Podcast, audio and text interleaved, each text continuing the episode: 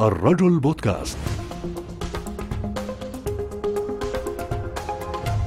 بيرسونا، نبحث في أغوار النفس لنعيد اكتشاف ذاتنا برؤية مختلفة.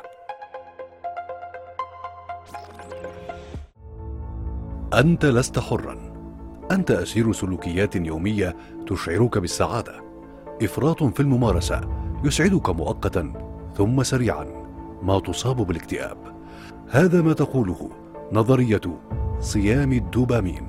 مسببات السعادة في حياة البعض نعمة قد تتحول إلى نقمة.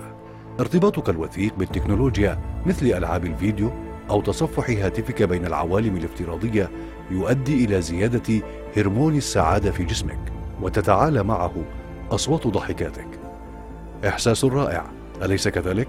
كم مرة مارست فيها هذه الأنشطة ثم شعرت بعدها بالاكتئاب والرتابة والملل؟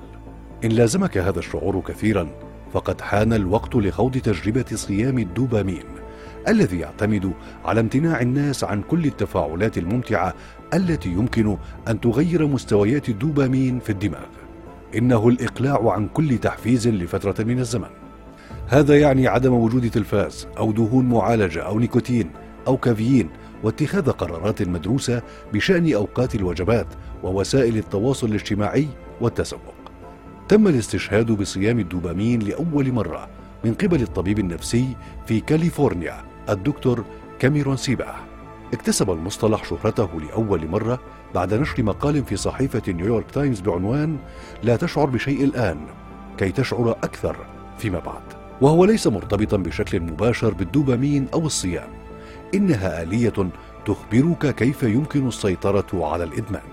مع التطور التكنولوجي المستمر يحصل الإنسان يوميا على قدر هائل من المحفزات التي تفرز كميات كبيرة من الدوبامين، الأمر الذي جعل سيباه يضع فلسفة صيام الدوبامين التي تعتمد على الامتناع عن أي تجربة ممتعة لمحاولة إعادة ضبط نظام المكافآت في الدماغ، مثل الامتناع عن وسائل التواصل الاجتماعي وألعاب الفيديو أو تناول الطعام الشهي لمدة قد تصل إلى 24 ساعة، حتى يتخلص الجسم من إفراز الدوبامين بكثرة ويعيد له الشعور بالمتعة والسعادة الحقيقية.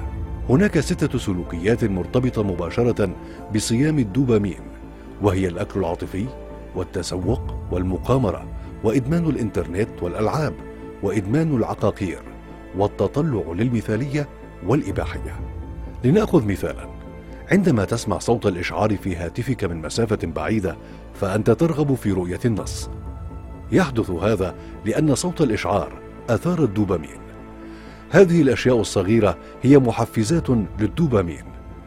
هذه الضربات الصغيرة من الدوبامين منشطة ومزعجة ومشتتة للانتباه.